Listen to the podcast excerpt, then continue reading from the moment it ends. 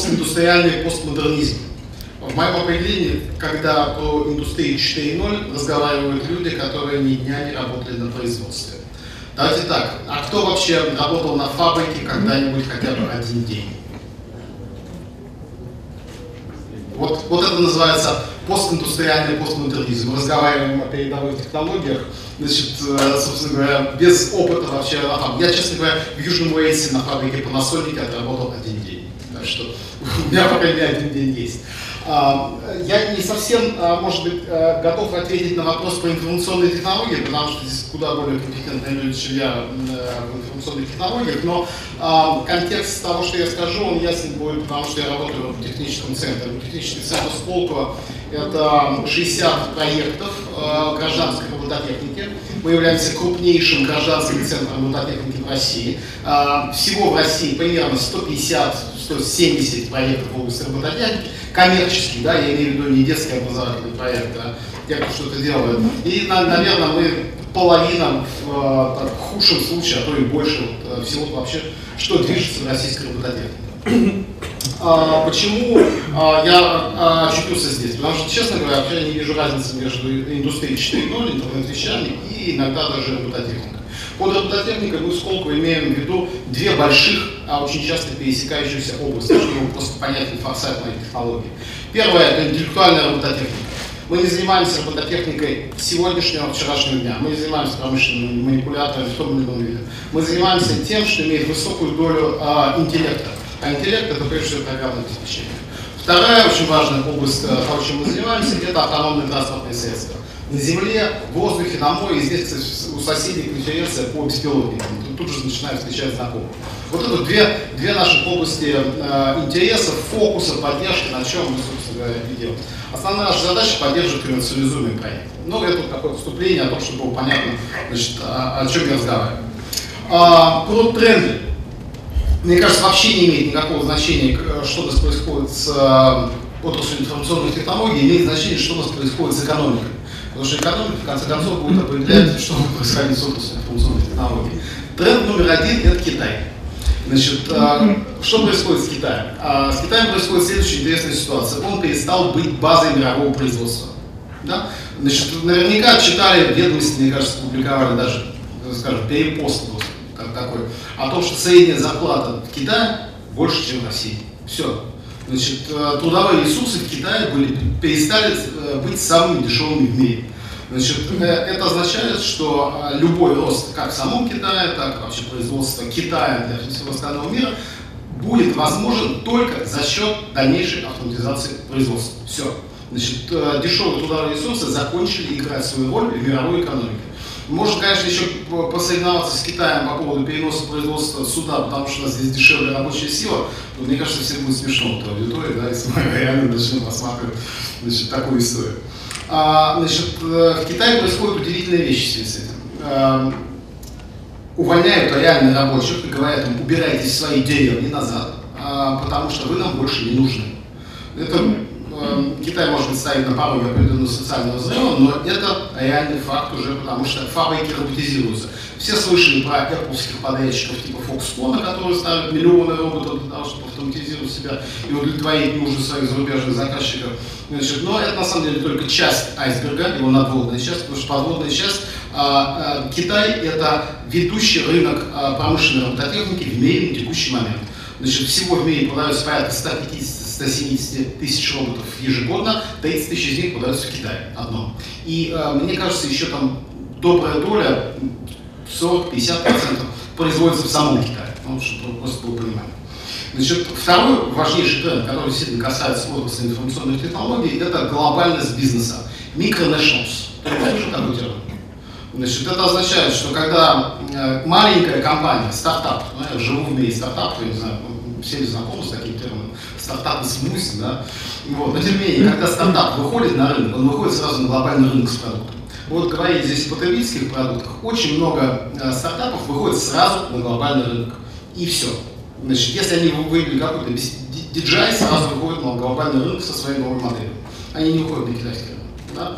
Значит, все те стартапы, которые сейчас поднимают что-то на Kickstarter для своих гаджетов, гаджетов, чего угодно, они все идут сразу на глобальный рынок.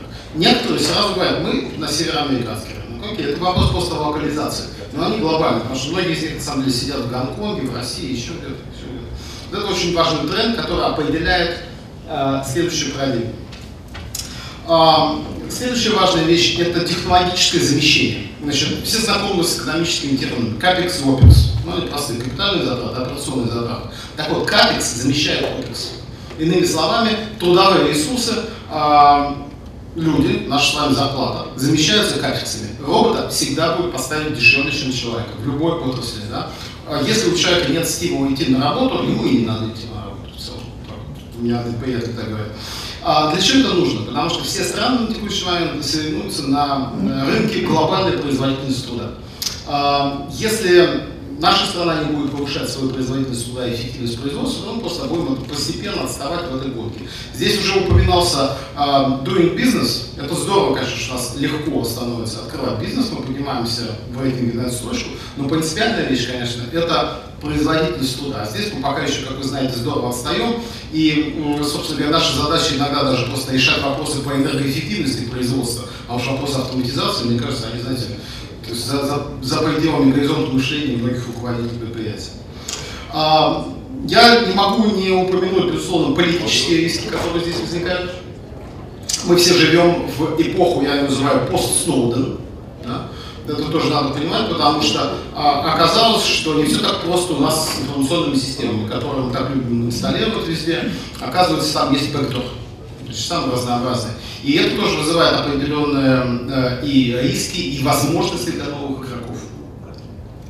Следующее, что хотел бы отметить, особенно в связи с робототехникой, это то, что очень часто ускользает от таких уважаемых панелистов, потому что просто не замечают. Это движение мейкерства. Значит, я не знаю, знаком с таким термином или нет, мейкеры, которые что-то делают там, с помощью 3D принтеров, что-то печатают, иногда кажется, что это полная фигня.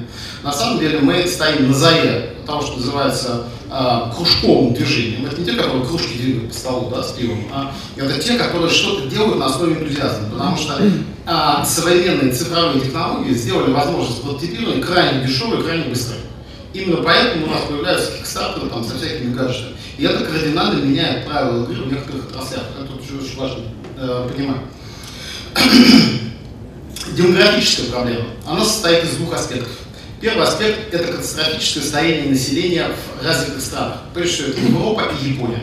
Значит, э, средний возраст рабочего на, на автомобильном заводе концерна э, BMW в Германии 50 лет он увеличится с каждым годом на один год. Это значит, что через 5 лет будет 55 лет.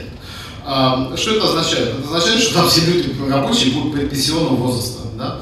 Э, это вынуждает страны устанавливать автоматизацию. С другой стороны, есть другой демократический тренд, который мы называем миграция. Миграция населения.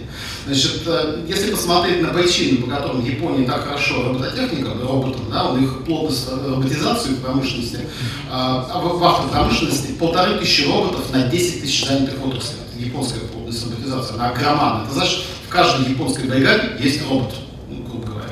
Так вот, причина этого – это полный запрет на трудовую миграцию. Вопроса ее нет.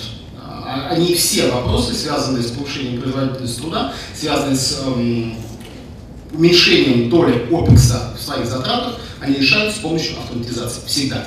Да, это, и реально это начинает работать, вот, когда подключается такой массовый элемент.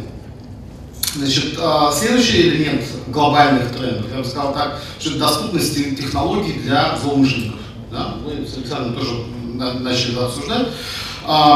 Это э, фундаментальная вещь, если кто-то видел э, видео ИГИЛовского беспилотника, ИГИЛ организация, запрещенная в России, да? Значит, но они сделали свой беспилотник. Это ужасно, если так задуматься.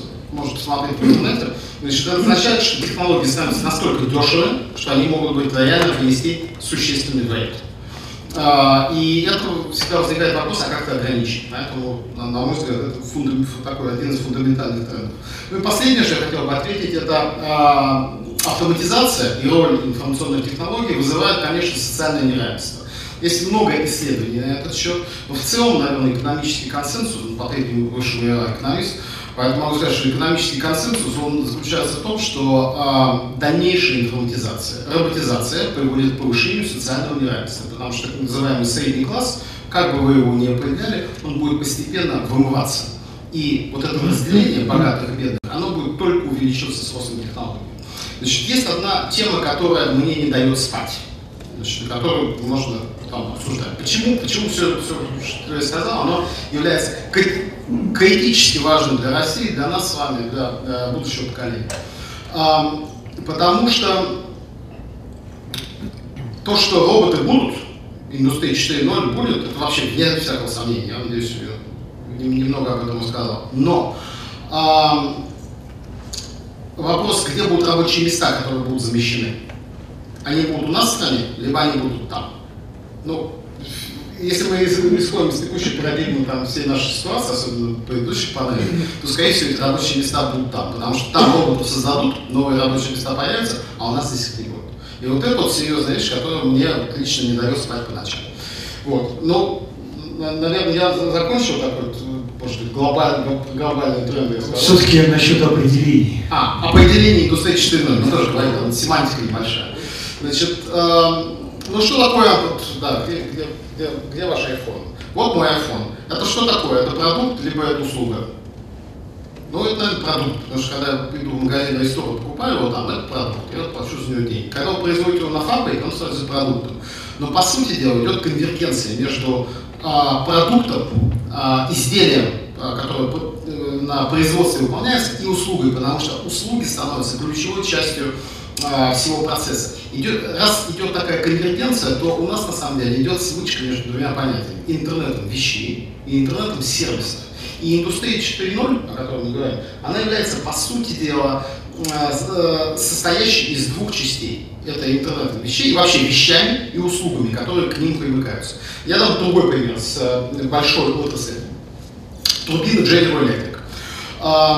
Значит, это продукт или услуга? Потому что они, когда дают информацию со своих датчиков, которые находятся в этой турбине, General Electric контролирует выполнение, они знают часы на работу на отказ и говорят, что клиент платит за работающую турбину. Да, ну, в смысле. Что это становится? Это становится услугой или турбиной как изделие. Ну, в общем, идет такая конвергенция, и с учетом того, что интернет вещей как раз будет дальше проникать в виде сенсоров, а, все, что нас окружает, то недалек тот день, когда мы будем просто, а, открывая дверь, платить за доступ куда. Вы будете смеяться, у нас в Сколково а, на стартап-туре, где в Саратове возник проект, из мира интернет-вещей домофона, который не дает открыть дверь, пока вы не послушаете рекламу. Все, это интернет-вещей. Да. Это, это наша с вами реальность. И мне кажется, ребята придумали золотую бизнес-модель. У вас не оплачен счет ЖКХ, да? Вы прослушайте, пожалуйста, нашу рекламу. А после этого ходите спокойно на правопошкод.